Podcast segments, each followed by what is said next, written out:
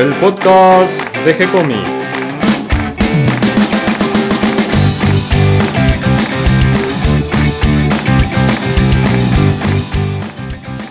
Muy bienvenidos a un nuevo episodio de G-Comics, el podcast donde hablamos de todas las técnicas necesarias para realizar un cómic, cómo dibujar un manga y todo el conocimiento requerido para dibujar esa historieta que tenemos dando vuelta en la cabeza. Mi nombre es Gonzalo García, mi intención y la de todos los que hacemos G-Comics es colaborar con aquellos que estén interesados en avanzar, en progresar, en mejorar en su formación como dibujantes de cómics. Y hablando de dibujantes que quieren mejorar, está Catalina García enfrente mío. ¿Cómo estás, Cata? Estamos manteniendo la distancia social. Sí, sí, estamos bastante lejos, no tan enfrente, pero bueno, yo te visualizo que estoy mirando acá como estamos siempre ahí en la mesa, la mesa del comedor, con el micrófono enfrente y hablando de historietas. Lo que pasa es que yo me orienté hacia la dirección de tu casa, así que te tengo enfrente, a unos kilómetros de distancia, pero enfrente. Ah, bueno, está bien entonces. ¿Cómo, ¿Cómo va la cuarentena? ¿Cómo, Y no es fácil. ¿Cómo la estás llevando? Eso, hay que llevarla, es como el remar día a día, eh, todo se vuelve mm, una aventura, ¿no? Salir a comprar un kilo de papas es una aventura y salir a ver a tu abuela también, ¿no es cierto, Cata? Sí, sí, me tocó el miércoles ir a, a comprar y a visitar a mi abuela, así que aproveché todo junto un día, estuve como dos horas en la cola en la carnicería. Pero bueno, vamos un poquito al tema de hoy, que también vamos a tener una charla a distancia con un conocido tuyo. Con un amigo, puedo decirte, con Fero. Un amigo. Sí, vamos a hablar con Fero, el dibujante oficial de la serie Neymar Junior Comics. Sí, eh, la historieta que se está haciendo conocida en Estados Unidos. Tiene su versión eh, digital, editada en varios idiomas y una gran noticia es que es gratuita. Se puede entrar al sitio web de Neymar Junior Comics y simplemente registrándose hay un montón de episodios, los dibujados por Fero por supuesto, pero también por otros colegas. Y eh, son todos los episodios gratuitos, eh, así que aquellos que quieran conocer la historia están invitados. Sí, y bueno, Fero nos va a contar un poquito más sobre, sobre el cómic, pero eh, ya adelanto que también está disponible en papel, allá en Estados Unidos por lo menos. Y en Brasil hay una edición en Brasil en papel. Ya nos va a contar Fero y además nos va a contar un poquito de cómo llegó hasta aquí, su recorrido por la historieta que es bastante interesante y seguramente muchos chicos leyeron algunos de, de sus, de, sus, de sus episodios dibujados, pero no lo saben y nosotros nos vamos a ir enterando ahora. Sí, eh, pueden ver en, en el- la nota de- que acompaña el podcast, van a encontrar imágenes de, de páginas e ilustraciones que hizo para distintas editoriales. Y ahí, por ejemplo, tienen la historieta que hizo de Megamente, que me encantó cómo está dibujada, eh, creo que la logró muy bien. Y bueno, después dejé unas páginas de Neymar para que puedan ver cómo es el trabajo que hizo Fero, para que también lo reconozcan cuando, cuando busquen las historietas en, en el sitio de Neymar Junior Comics. A Fero lo conocí en la mm, Comic Con de San Pablo del año 2018 y, mm, y eso nos trae un poquito a los tiempos de hoy en día donde estas situaciones se vuelven un poco más difíciles de que se den eh, con la suspensión de los eventos, con los eh, retrasos de otras fechas hasta no sabemos cuándo, por ejemplo la Comic Con de mayo se suspendió y la Crack Bam Boom buscando fecha nueva un poquito más adelante, más cerca de fin de año. Esperemos que para ese entonces ya esté todo normalizado y creo que eso es lo que tenemos que comenzar a pensar. A pensar eh, que esta cuarentena se va a terminar, que vamos a tener que volver a la normalidad, que eso no va a ser tan fácil, que va a llevar un tiempo y que hay que comenzar a armar los proyectos para eh, ese después de la cuarentena, el después de- del invierno que en algún momento va a pasar, que acá se nos va a hacer largo, y cómo aprovechar ese mientras tanto. Yo creo que lo mejor es eh, aprovechar para mejorar uno como dibujante, estudiar, si tiene tiempos libres, eh, poder generar nuevas ideas, porque lo que está claro es que durante unos cuantos meses va a ser muy difícil eh, el trabajo de dibujante aquí en Argentina, va a ser difícil conseguir nuevos trabajos y también se dificulta un poco el trabajo con el exterior, si bien en algunos países han logrado continuar adelante con la actividad económica. Eh, es claro que va a haber una recesión que nos va a afectar a todos. Obviamente se van a vender menos libros y revistas de historieta y también se van a generar menos oportunidades de trabajo. Lo cual no quiere decir que no haya oportunidades de trabajo. Va a haber y van a ser más eh, difíciles de conseguir. Entonces lo que uno tiene que hacer es eh, mejorar la calidad del trabajo de uno, eh, mejorar el portfolio, eh, afinar y volver a rescatar esos contactos un poco olvidados y sobre todo elevar la calidad del trabajo.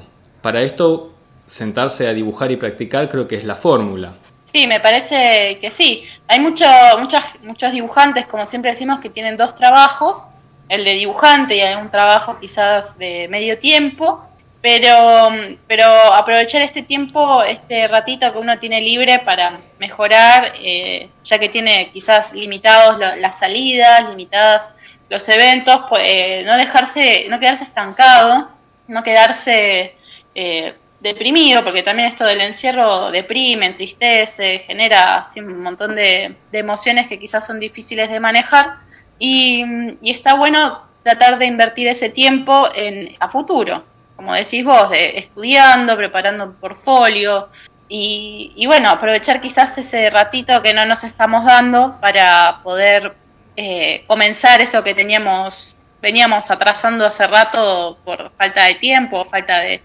experiencia o, por no animarse simplemente. Sí, creo que es el momento para preparar proyectos, para presentar en el después, cuando salgamos de esta situación. Creo que además eso nos entusiasma, nos pone de buen humor, eh, proyectarnos hacia adelante, eh, bajar esas ideas al papel y tener algo para presentar para cuando aparezcan las oportunidades nuevamente.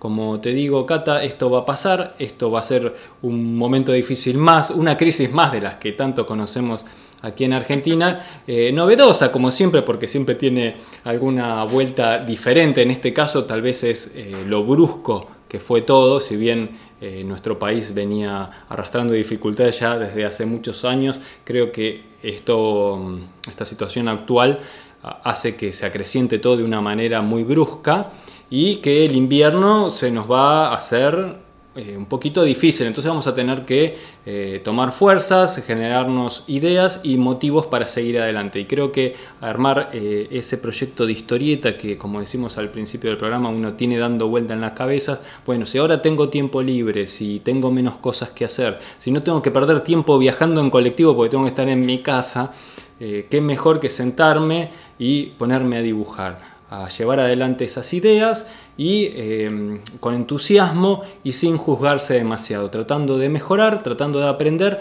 y tomándolo también como un juego para el más adelante. Nadie lo tiene que ver ahora, no lo tengo que presentar a nadie ahora, lo voy a hacer crecer acá dentro de casa y cuando lo tenga listo, al final del invierno, cuando empiece la primavera, salgo ahí con el proyecto, pensando en que tal vez se venga la Crack Bam que venga nuevamente la Comic Con y que de a poquito vayamos retomando la normalidad. Pero creo que si bien esto recién empieza, hay que pensar en el después. Creo que nuestra gran tarea como dibujantes, como ciudadanos, como eh, integrantes de una familia, es en pensar cómo vamos a salir de esta situación y cómo la vamos a, a recuperar a una normalidad para mejor.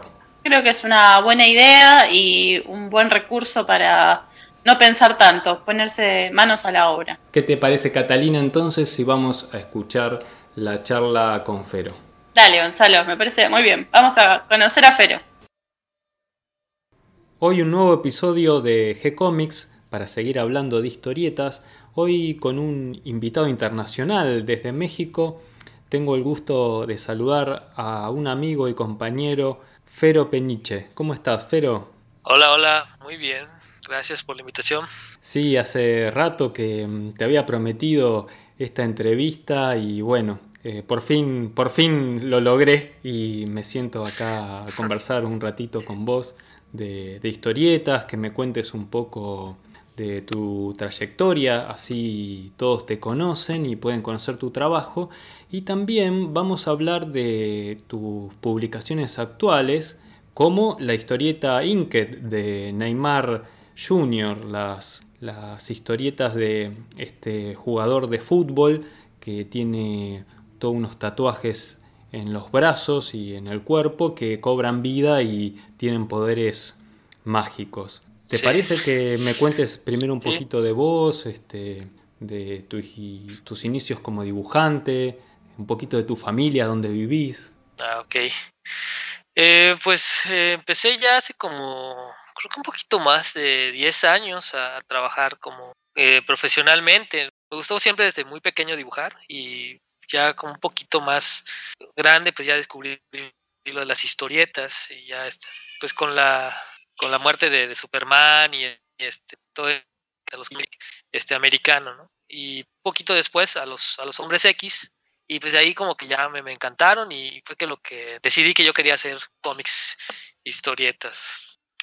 Eh, pues eso es como que estaba muy, estaba muy chico, o sea, yo desde los como 10, 11 años ya eso era lo que decía que quería hacer de grande, ¿no? Y, y pues así me mantuve todo el tiempo, este, hasta ya estudié la carrera de diseño gráfico y cuando acabé, pues yo lo que, como lo, como lo que yo quería era hacer cómics, pues dije, pues me voy a tomar un tiempo, me voy a poner un plazo para, para ver si, si por fin logro hacer esto de los cómics que siempre he querido, ¿no? Y empecé a buscar, buscar portafolios, a, a compañías este, de aquí, o sea, lo que pasa es que aquí como estamos junto a Estados Unidos, pues lo que más nos llega es el cómic americano, ¿no? Y, todos, así que, o sea, muchos, como que la idea que tienen siempre es de dibujar para, para Estados Unidos, o sea, como que no nos entra en la cabeza otra cosa, ¿no? Que no sea superhéroe, ¿no? Es lo que, lo que, con lo que crecimos. Entonces empecé a buscar y eh, buscaba en todas las, las compañías este, americanas que, que, veía, entraba a sus páginas y les mandaba mi portafolio. Eh, y pues algunas me contestaban, otras de plano pues nunca, nunca me contestaron nada. Y así estuve unos meses, portafolios, dibujando un montón, este, haciendo páginas ahí de pruebas. ¿En tu formación fue todo autodidacta? ¿Fue una cosa de aprender vos solo o recurriste algún profesor de dibujo, eh, alguien que te oriente específicamente en el dibujo del cómic? Sí, yo este, pues cuando estaba más chico, sí, este, como que yo pedí unas clases de dibujo y, y me llevaron con un, con un profesor, pero fue muy básico lo que aprendí ahí, algunas técnicas del pastel, o sea, era como un poquito más artístico. Y ya cuando estaba más grande, este, yo me enteré que había un, vecino, una persona que vivía cerca de mi casa que hacía cómics y así yo así, ¡ah! alucinadísimo. Así fui a su casa, así se convencí a mis papás de que, de que así, oye, dile al vecino que... Y ya me llevaron ahí y este, y como que pues el señor, o sea, este se llama Alberto Maldonado, era este, dibujaba un cómic que se llamaba El Pantera, que era aquí como que muy conocido en México. Eh, y pues me dijo, no, pues está bien, este dibujo, o sea, le mostré, obviamente llegué ahí con mi carpetita ahí llena de mis dibujos, ¿no? Y los vio y pues me dijo, no, sí está bien, sí tienes este, sí tienes talento. Me dijo, si quieres venir, pues puedes venir aquí y ver que trabaje o, o lo que quieras, ¿no? Y ya de ahí me quedé, o sea, me, o sea, iba todos los días a su casa y me orientó, o sea, vi como la forma de trabajar, de hacer cómics. O sea, él nunca, nunca me dijo así como, ah, mira, te voy a dar clases o haz esto así, sino que yo iba y casi me sentaba a verlo trabajar, así ver qué hacía, cómo dibujaba. Este, de repente me decía, ah, mira, este, toma este libro de perspectiva, ¿no? Para que estudies. ¿no? Toma, me, me, iba dando algunos libros y todo. Y pues yo le llevaba dibujos y me, me, me decía, no, esto sí, este, no está bien, o no digas que vienes conmigo si dibujas así, ¿sabes? ahí me decía cosas, ¿no? Pero este, pues yo ahí me esforzaba y, más que nada fue de, verlo trabajar. Ahí lo que aprendí mucho es la forma en que se trabaja en el cómic, ¿no? O sea, el, la disciplina de, sentarte todos los días, o sea, de levantarte temprano a trabajar, este, sacar tus páginas del día, todo eso lo aprendí de él, o sea, lo que es la, la forma, el, el método de trabajo de cómic que, que, yo trato de seguir hasta ahorita, lo aprendí de él, ¿no? Y ya del dibujo sí fue yo por medio de libros y, y buscando todo donde podía para ir aprendiendo. Bien, y luego fuiste presentando carpetas a través de, del correo, tratar de contactar editoriales y cómo se da el primer trabajo. El primer trabajo se fue así como de casualidad, porque, o sea, yo había estado mandando y no había caído nada de, de ningún trabajo. Y de repente en el DeviantArt, que pues, en esa época, pues sí, este era así como que donde todos estaban, todos los dibujantes estaban. Un, un, me llegó ahí como que un post, no sé de dónde salió, cómo lo vi, donde decía, este, este, ¿quién quiere dibujar cómics? ¿Quién quiere ser publicado? ¿quién quiere que le paguen? Y yo así como que, ah, pues yo, o sea, yo, yo lo que yo quiero, ¿no? Y pues era una persona que tenía una, una editorial pequeña en, en, Florida y estaba sacando sus cómics, había como que tenía su, su personaje que le había creado y ya, ya había tenido un, un, dibujante que le había hecho un número, pero como que ya se iba a ir, ¿no? Entonces estaba buscando a alguien que lo reemplazara. Y ahí fue que pues estaba buscando quién, que hicieran pruebas, ¿no? O sea, este, pruebas para ver quién, quién se quedaba con, con ese título. Y yo lo hice, ahí como que dibujamos y con un grupo de amigos de que, ah, yo hago el color, yo lo entinto, o sea, como que teníamos un medio equipo de que, que hicimos ahí la prueba, ¿no? Y lo mandamos y resultó que le gustó mucho al señor, pero dijo, ah, sí voy a creer a todos, a menos el dibujo, porque el dibujante que tenía como que siempre sí se va a quedar y pues ya no lo voy a, ya no voy a necesitar dibujante. Y ay, así me sentí súper mal, así, ah, ya no, así mi sueño, así derrotado, ¿no? Como si no hubiera nunca más otra oportunidad. Sí, no, se sintió terrible, y así como que con ganas así, no sé, de contestarle o decir, ah, pues no sé, así sí me molesté, ¿no? Pero pues dije, bueno, así contesté ahí muy, muy este, correctamente, le dije como que, bueno, pues yo sé que quiero lo mejor para tu proyecto y te deseo toda la suerte. Y a la siguiente semana, pues me volvió a contactar y me dice, oye, ¿sabes qué? Siempre el dibujante, siempre sí no va a poder. Entonces, si quieres el trabajo, pero como que necesito que me hagas una prueba más, porque todavía no estoy seguro. Y pues ya le hice ahí como que puse todo así, eché todo la, la, leña ahí al, al, asador para ver si, si quedaba, ¿no? O sea, y me esforcé un montón y le encantó, ¿no? Ahí como que dijo, no, estoy sorprendidísimo, la verdad sí, bienvenido. Y ya, ahí fue como que mi primer trabajo publicado. Y, o sea, hice como tres, tres números y hice las portadas, ahí como que estuve ahí trabajando, ¿no? Y este, empecé nada más con el dibujo, luego empecé también como a entintarme yo solo. Y ahí fue cuando como que hubo una crisis en Estados Unidos, en el 2008, le, les pegó muy duro ahí también. Y pues el señor pues me dijo, no, ya no voy a poder seguir, seguir publicando, ¿no? O sea, publicamos ese primer arco de la historia y pues hasta ahí quedó. Pero pues yo ya tenía un trabajo publicado, o sea, una, un este, o sea, como que ya no es como que el, el chavo que, que, quiere empezar y que, que, nadie sabe si, si tiene la disciplina o si va a poder, como que ya con un trabajo publicado ya te abre un poquito más de puertas. Claro, ya habías dado ese primer paso y alguien había sí. visto algo bueno en tu dibujo y te había tomado para trabajar profesionalmente y publicar tu trabajo, así que ya eras un dibujante profesional. Sí, ya así como que eso te abre un montón de puertas.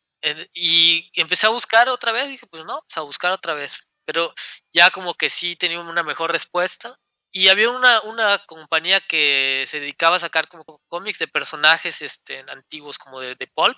Y tenían al personaje este del fantasma, el fantasma que camina. Sí. Y a mí este, como que ese personaje en mi familia siempre fue muy conocido, así mi papá era como que su personaje favorito y este de Mandrake y todo ese, toda esa línea de, de personajes de esa época y como que lo contacté y me dijo, no, este, a la, a editorial, al dueño. Me dijo, sí, hay para este, este cómic de Mandrake y pues hazme unas pruebas.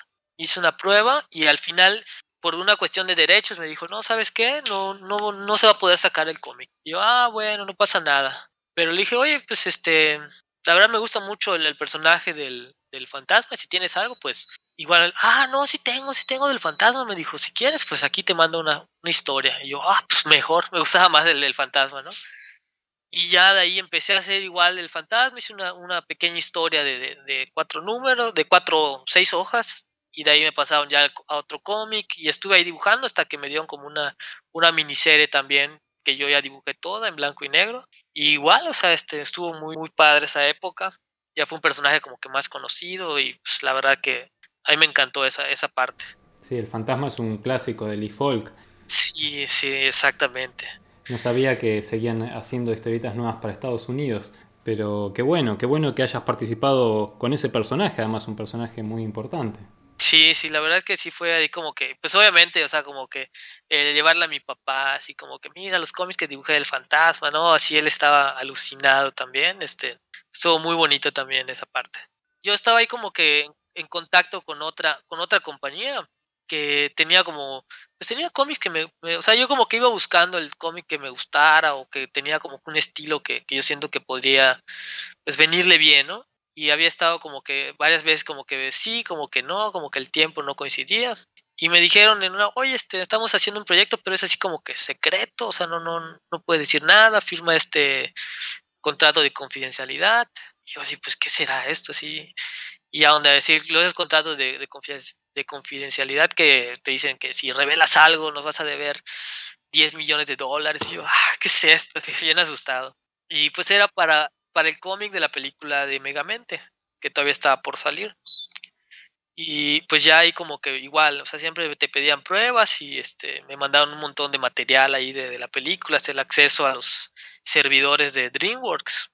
Y pues ya hice las pruebas y pues les, gustaron y, es, y ya empecé yo a trabajar en el cómic. Y como que pues esa, yo creo que fue como un cómic que llamó mucho la atención, este, y, y, pues ya como que me di a conocer un poco más. Siento que ha sido como el cómic más famoso en el que he participado, o sea, de que sí tuvo como que un, una buena aceptación el cómic y pues ya salió la película y salieron los cómics y me quedé trabajando igual un tiempo, un tiempo ahí con, esa compañía. Ahí tuviste que hacer un cambio de estilo. ¿Cómo te resultó pasar de dibujar el fantasma a un estilo más de, de animación? Porque tuviste además que adaptar un, un dibujo 3D al, al, plano 2D. Sí, eh, pues como que a mí siempre me ha gustado también un poquito como el, el estilo de caricatura, no así completamente como Looney Tunes, así como muy cartoon, pero sí me gusta el, el, estilo que se vea no tan tan realista y de hecho pues muchos de los trabajos pues, me piden que sí sea más realista, ¿no? Y, y, lo puedo hacer, me gusta hacerlo también, es algo como que siento que, que tampoco hago mal, ¿no? Pero a mí si me das a escoger a veces entre qué estilo prefieres, me gusta un poco más el, el de animación. Aunque ese de Megamente sí era muy, muy animación, sí me dio un poquito de trabajo adaptarme, pero tampoco era así como que viniera así en, en, blanco, ¿no? O sea, sí, ya tenía yo ciertas nociones y pues sí, en, en, DreamWorks sí tienen como que un montón de material, ¿no? O sea, ya tienen hecho ahí como que muchos diseños de cómo se va a ver, entonces no fue tampoco así como yo que traspasara completamente todo, porque ya tienen ellos como que muy, muy bien definido cómo se deben ver las cosas y este y cómo hacerla, ¿no? De hecho, sí fue una parte muy frustrante de ese trabajo, era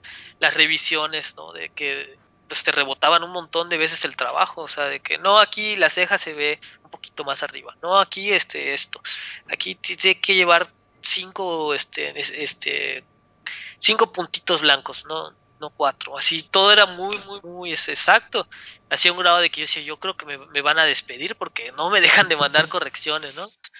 Y no, ya luego, ya luego yo les decía así, a veces mandaban correcciones que no entendía yo. ¿Qué, qué me están pidiendo? Ay, me decían los, mis, mis jefes de la compañía. Yo tampoco sé qué quieren, ¿no? Tú, tú ahí muévele, ¿no? O sea, y ya siempre al principio, tú sabes, ¿no? Como de un proyecto, siempre como que la parte donde tienes que empezar a ver cómo es lo que quiere el cliente, pues es la más difícil, ¿no? Ya una vez que lo sabes, ya como que el trabajo va fluyendo más rápido. Pero pues sí, ahí, ahí fue la, la, la primera vez que, que dibujé ya algo profe profesionalmente, ya como cartoon.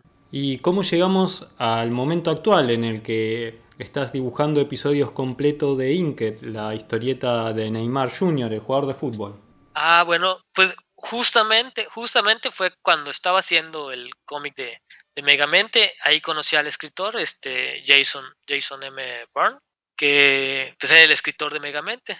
Él estuvo un tiempo y luego se quitó de la compañía pero como que siempre, pues a veces me, oye, tengo un trabajo, hay esto, como que seguíamos en contacto y colaborando en algunas cosas. Y me llamó un día y me dijo este que, que él estaba como que haciendo una compañía de cómics, este, pues él todas sus tenía muchas historias y que pues le gustaría que yo que yo las dibujara algunas y empezamos a trabajar eh, haciendo distintas historias, ¿no? Él, ya tiene como que un, universo hecho de personajes y estuve trabajando, pues todavía no, no había nada publicado, un año, dos años, haciendo cómics así, este, como que creando un, colchón de cómics para, para el momento que saliera publicado. Y como que de esa compañía empezaron a, a ver la idea de, de, trabajar con distintos personajes este, del medio, ¿no? O sea, de, de, de pues, algunos de cantantes, otros de deportistas, y estuvimos haciendo como que varios este, pruebas con distintos artistas, ¿no? Como para ver si algunos interesaba y, quería que hiciéramos un, trabajo colaborativo de cómic. Y al final, pues el, primero que quedó fue el, de Neymar y ya fue que empezamos a trabajar igual, a hacer como pues varios números antes de que, saliera todo esto, ¿no? Entonces, el, primero con el que se iba a empezar la, serie de, historietas de Neymar, pues era el de Inked, ¿no? Y yo como era el dibujante que ya llevaba trabajando con ellos, pues fue que se me asignó ese proyecto. Y de ahí pues he seguido, ¿no? Sí. La idea del proyecto me parece muy buena porque en vez de centrarse en lo que sería obvio que es eh, a Neymar jugando al fútbol y torneos de fútbol, eh, la historia va por otro lado, es una historia, como decíamos, fantástica, donde eh, los protagonistas son los tatuajes que tiene Neymar, que cobran vida, tiene el puño azul, el tigre, Baizán y la tigresa Roberta. Roberta, las alas, los pájaros. Algo que tiene Neymar es que tiene muchos tatuajes y cada vez tiene más. Y, y entonces este, hay para producir muchos personajes a partir de sus dibujos. Sí, o sea, me, sí lo que yo a veces pensaba, digo, porque sí me ha tocado de repente dibujar algún cómic deportivo, así de fútbol americano, o sea, donde tienes que hacer un estadio, la gente, y es muy, muy cansado, así como, yo decía, ay, no, por favor, digo, que no sea de fútbol, o sea, sí, sí me daba así como un poquito de miedo, y no, la verdad es que sí está muy, muy entretenido, muy divertido de, dibujar. O sea, de hecho ahorita creo que en lo que va ahorita de Inket es la parte que tú dibujaste, ¿no? De, sí, actualmente está saliendo eh, los episodios que de, la primera historia que, dibujé, eh, porque, bueno, vamos a contar para los que nos están oyendo, eh, vos sos el dibujante principal de, de esta serie y hay algunos otros dibujantes que hacemos de apoyo y vamos dibujando algunas otras historias que complementan a esta historia principal que dibujas vos. Yo tuve la suerte de dibujar uno de los episodios y actualmente estoy dibujando otro episodio. Pero quería centrarme sobre todo en, tu trabajo porque me parece excelente y además me llamó mucho la atención eh, cómo lograste em, lograste acercarte a este personaje, a Neymar, porque hay que, hay que separarlo del personaje real y convertirlo en este personaje de historieta, y sin embargo tiene que ser diferente pero parecerse. ¿Cómo, cómo lograste eso? Pienso que te debe haber costado bastante porque además tuviste esa gran carga de trabajo porque la primera publicación con el personaje era tu historia.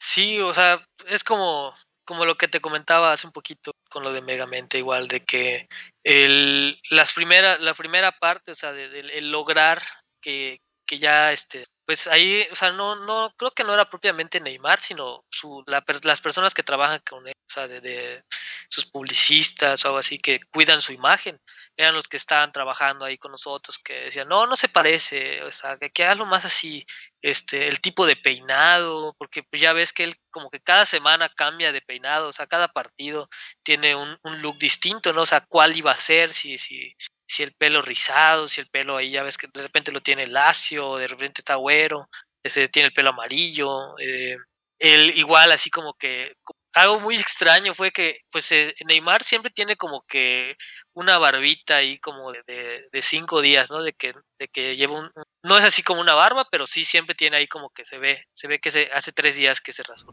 Y nos dijeron que, que no, que nunca tuviera eso porque eh, podía tener un contrato con una de rasuradoras, ¿no? Entonces, entonces como que estaban en eso y no podías ponerlo, entonces yo digo, pero oye, como que es como una parte distintiva que hace que más se parezca. No, no puede tener eso. ah, ok, sin eso. No, que el tipo de peinado, no, que aquí, que la frente, así, como que viendo cómo queda y cómo no queda, y ya hasta que ya fuimos afinando en donde ellos ya quedan conformes con el con cómo se ve la apariencia del personaje y yo ya sé cómo es lo que quieren y ya, ahí va, de ahí ya voy, ya voy partiendo. Sí tengo así como que resto, un montón de, referencias de la cara de Neymar, este, el, a ver lo que agarro de, los partidos o, de fotos donde está jugando, ahí es donde yo siento que hay más expresiones de él, ¿no? O sea, de gritando, celebrando, porque a veces como que fotos donde sale este posando, pues siempre tiene como que una misma expresión, ¿no? O sea, o más serio, o, o una mirada así como intensa. En cambio, en los partidos sí siento como que es una, un poco de sus rostros más naturales, ¿no? Así de gritando, con más emoción. Entonces de ahí tengo mucha referencia y voy a viendo, ah, bueno, más o menos el tipo de cara que quiero, que quiero ir viendo para, poner. Pero sí es muchísima, muchísima referencia y estarse basando constantemente. Contemos un poquito del cómic de Neymar porque todos aquellos que quieran leerlo lo pueden encontrar gratis en el sitio web de neymarjuniorcomics.com, que después vamos a poner el link para aquellos que quieran entrar a leer la historieta, se pueden suscribir de forma gratuita y tienen ahí un montón de cómics para leer. Algo interesante de este formato digital es que, es que está pensado para que lo lean desde todas partes del mundo y está publicado en varios idiomas, pero además también eh, están trabajando para que el, el, proyecto, las historietas de Inked, también estén publicadas en papel. Nosotros nos conocimos en la Comic Con de San Pablo del 2018. Eh, tuve el gusto de que me invitaran desde el proyecto de Fan de Flame y del proyecto de Inked para acompañarte ahí en la mesa, presentando la revista, firmando este, los dibujos, eh, algo que me resultaba muy gracioso porque yo te ayudaba a firmar, Fero, pero los dibujos eran todos tuyos. sí, sí. No, pero creo que sí había uno de, un póster tuyo, ¿no? De, sí, sí, había algún dibujo también mío, sí. Sí.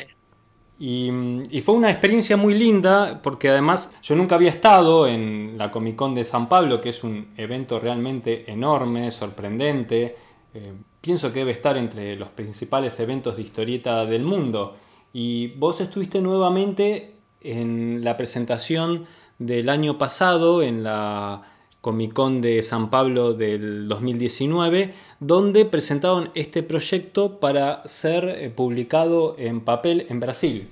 Sí, este, en esta del 2019, ya como que en la anterior, cuando estuvimos juntos, solo eh, se estaba manejando como que un previo que regalaba y la versión online, ¿no? Y ahorita ya publicaron lo que serían los primeros cuatro números en una, un recopilatorio, un TP, que ya se vende en unas tiendas, en las tiendas de cómics, una librería que es como que la más importante, eh, que se llama Mitos, si no me equivoco, que ya es la que, la que se encargó de, la, de la impresión y de la distribución en todas las tiendas.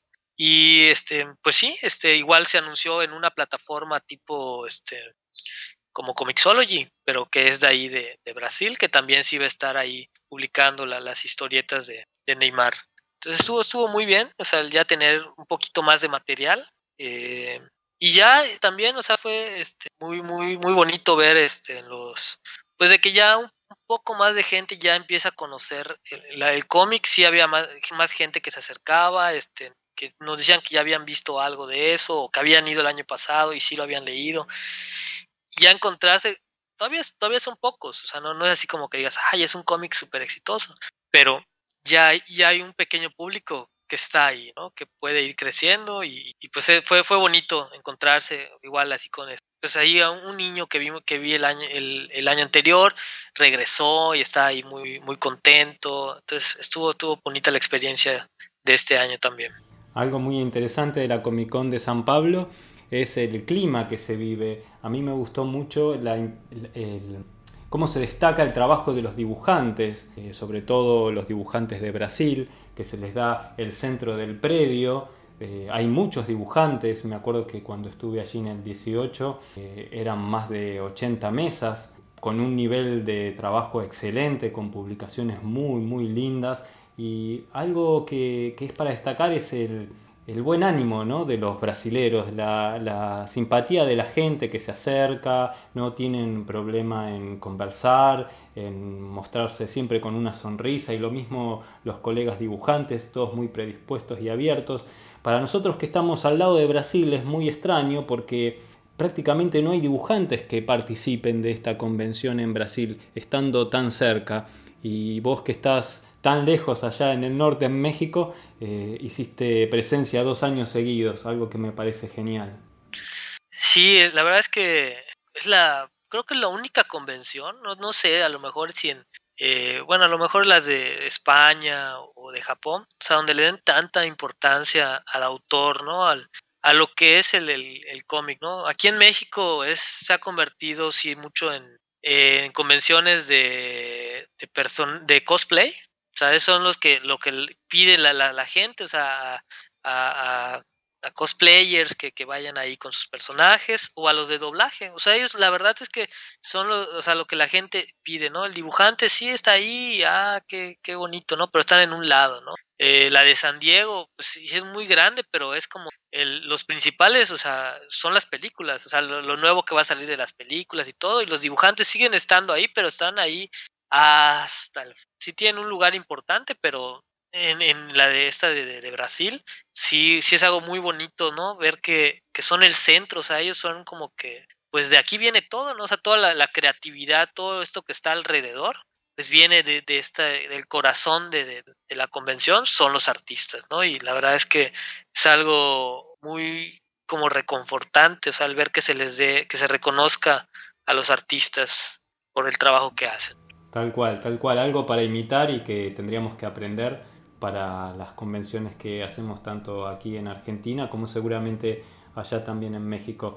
Eh, no olvidarse que los artistas, como vos decís, son los que están creando todo ese mundo que uno puede ir y vivir en esa convención. Eh, esto de disfrazarse, las películas, las publicaciones, todo eso tiene en algún momento el, tiempo de trabajo, de creación, de sentarse, de escribir, de dibujar, que es lo que hacen los artistas. Eh, Fero, te quiero agradecer este ratito que me cediste para conversar sobre tu trabajo. Eh, te agradezco toda tu simpatía, tu, tu alegría, me encantó compartir ese tiempo, esos días que pudimos compartir en San Pablo y ojalá que se repitan alguna próxima vez en San Pablo o en cualquier otro lugar. Y mientras tanto, eh, nos mantenemos en contacto. Eh, espero que más seguido. Contá siempre conmigo para difundir tu trabajo. Y antes de despedirte, quería que me cuentes eh, un poquito del lugar tan bonito donde vivís y de algún proyecto que estés haciendo actualmente. de aquí de, México, de Mérida. sí, sí, proyecto tuyo y del lugar tan lindo donde vivís. sé que tu estudio está en la parte de arriba de tu casa, que tenés dos niñas, que vivís en una zona cerca del mar. Sí, eh, pues ahorita sí, o sea, tengo la, la, la, fortuna, ¿no? De, que sí, mi, estudio, pues hace, hace unos años lo, lo construí, o sea, ahí a, a, como yo quería exactamente que quedara, ¿no? Es, sí, es así como que tengo el estudio que, que siempre había soñado, o sea, tengo ese espacio, o sea, tengo mis, o sea, estuvo, me, gusta mucho, es muy, muy cómodo aquí para estar, eh, pues es, es una ciudad que es muy tranquila, es una ciudad pequeña, no está, este, lo que tienes es, tiene, es muy turístico, o sea, estamos cerca de las playas de Cancún, muy bonitas, tenemos una playa a 20 minutos, 15 minutos de donde yo vivo, eh, cerca de la, pirámide de Chichen Itza, y tenemos una cosa que se llama los cenotes, que son como este, cuevas subterráneas que son que tienen agua entonces donde son, son, son muy bonitas, son muy bonitas. Entonces es muy turístico aquí donde, donde yo vivo y es muy seguro, es muy tranquilo. Entonces, este, pues aquí es donde yo he crecido y todo y pues es, es un lugar muy bonito para vivir. Pero pues obviamente no, no estamos, no estoy cerca de, de, la, la, de la Ciudad de México, que es ahí donde hay mucho de movimiento de, la, de las convenciones de historietas y, y pues donde están muchos artistas, ¿no? Pero pues ahorita afortunadamente con el internet, pues uno puede estar un poco más cerca y pues hago viajes y todo cuando voy a alguna convención ahí en México. Qué bueno, qué, qué lindo, me lo imagino el lugar donde, está, donde estás actualmente y dan ganas de ir a conocer. decime, Fero, ¿y estás trabajando en algún proyecto personal además de, de lo que estás haciendo de Neymar Comics? Mm, ahorita no, no he estado, he estado como que un poquito eh, enfocado así con, con, lo de Neymar, sí me, me he estado absorbiendo mucho tiempo. Ya tengo algunas eh, ideas este, que sí quiero desarrollar, pero la verdad, lo que yo quisiera mucho es trabajar con algún escritor. O sea, este, porque yo tengo, lo que yo tengo son ideas, ¿no? Entonces no, no quiero como que intentar hacer del que hace de todo, ¿no? Y, y al final no hacer nada. Entonces sí me gustaría este, estar ahí más, más platicar mi idea y desarrollarla, que alguien me ayude a desarrollar lo, lo, que yo traigo en la cabeza, ¿no? Porque sí pasa a veces como dibujante, que como es, nos enfocamos mucho en la parte visual, como que sí tienes un personaje que está súper bien dibujado y, y, quieres hacer el cómic, pero a veces quieres solo meterle páginas así de acción o cosas así y, y cero de, de, historia, ¿no? Entonces yo sí quiero algo que, que este, desarrollar algo bien, ¿no? O sea, que no, no sea nada más la parte visual, sino que igual tenga un trasfondo y esté bien contada la historia. Entonces, ese es como lo que yo quiero enfocarme ahorita, en crear, crear una historia así bien, o sea, apoyarme de, de una persona con la que yo pueda compartir igual el crédito de, creación, o sea, no me molestaría, pero eh, que sí esté bien, que esté bien contada. Seguramente lo vas a lograr, Fero, porque noto en vos que sos una persona que, que, sueña pero baja a la tierra y hace sus sueños realidad. Su sueño de ser un dibujante de historietas profesional, el sueño de tener tu propio estudio, de tener una bonita familia y vivir en un lugar hermoso. Fero, muchísimas gracias. Te agradezco todo este tiempo, te mando un abrazo enorme y espero en alguna oportunidad que nos encontremos y nos podamos ver y charlar cara a cara nuevamente. Te mando un abrazo enorme. Muchas gracias, igual este la verdad es que guardo recuerdos muy bonitos de esa convención ahí de Brasil y siempre un placer platicar contigo y muchísimas gracias por haberme invitado. Abrazo, Fero. Bye. Hasta aquí llega el episodio de hoy. Espero que esta información les resulte interesante y hayan disfrutado la conversación que tuve con Fero tanto como la disfruté yo. Están todos invitados a recorrer sus páginas en el sitio de Neymar Junior Comics. Tienen el link al final del texto que acompaña el audio del podcast. Y antes de despedirme, le quiero agradecer a todos los que se sumaron al episodio de hoy y agradecerles también a los que nos comparten siempre en las redes sociales y ayudan a que cada vez seamos más. Ya somos más de 7.500 visitantes mensuales. Somos un montón. El sitio de G-Comics. y cada vez somos más porque estamos aumentando exponencialmente las visitas. Sí, se ve que todos con más tiempo libre están más tiempo en internet y toman eso que decimos de darse una vuelta por el sitio y recorrer gcomics.online. Ahí además también nos pueden acercar sus comentarios a través del correo, también a través de las redes sociales, estamos en Facebook, en Twitter, en Pinterest y seguramente me olvido de alguno más, en Instagram, sí, también en Instagram. También nos pueden escuchar en Spotify, estamos en Google Podcast, estamos en Evox. Y que si les gusta el programa pueden darnos un me gusta, nos pueden este, acercar sus sugerencias y propuestas. Y que nosotros por supuesto siempre les vamos a responder con alegría y continuaremos publicando nuevos episodios. Nos vemos muy pronto, Cata. Muchas gracias a todos. Y gracias a todos. Saludos.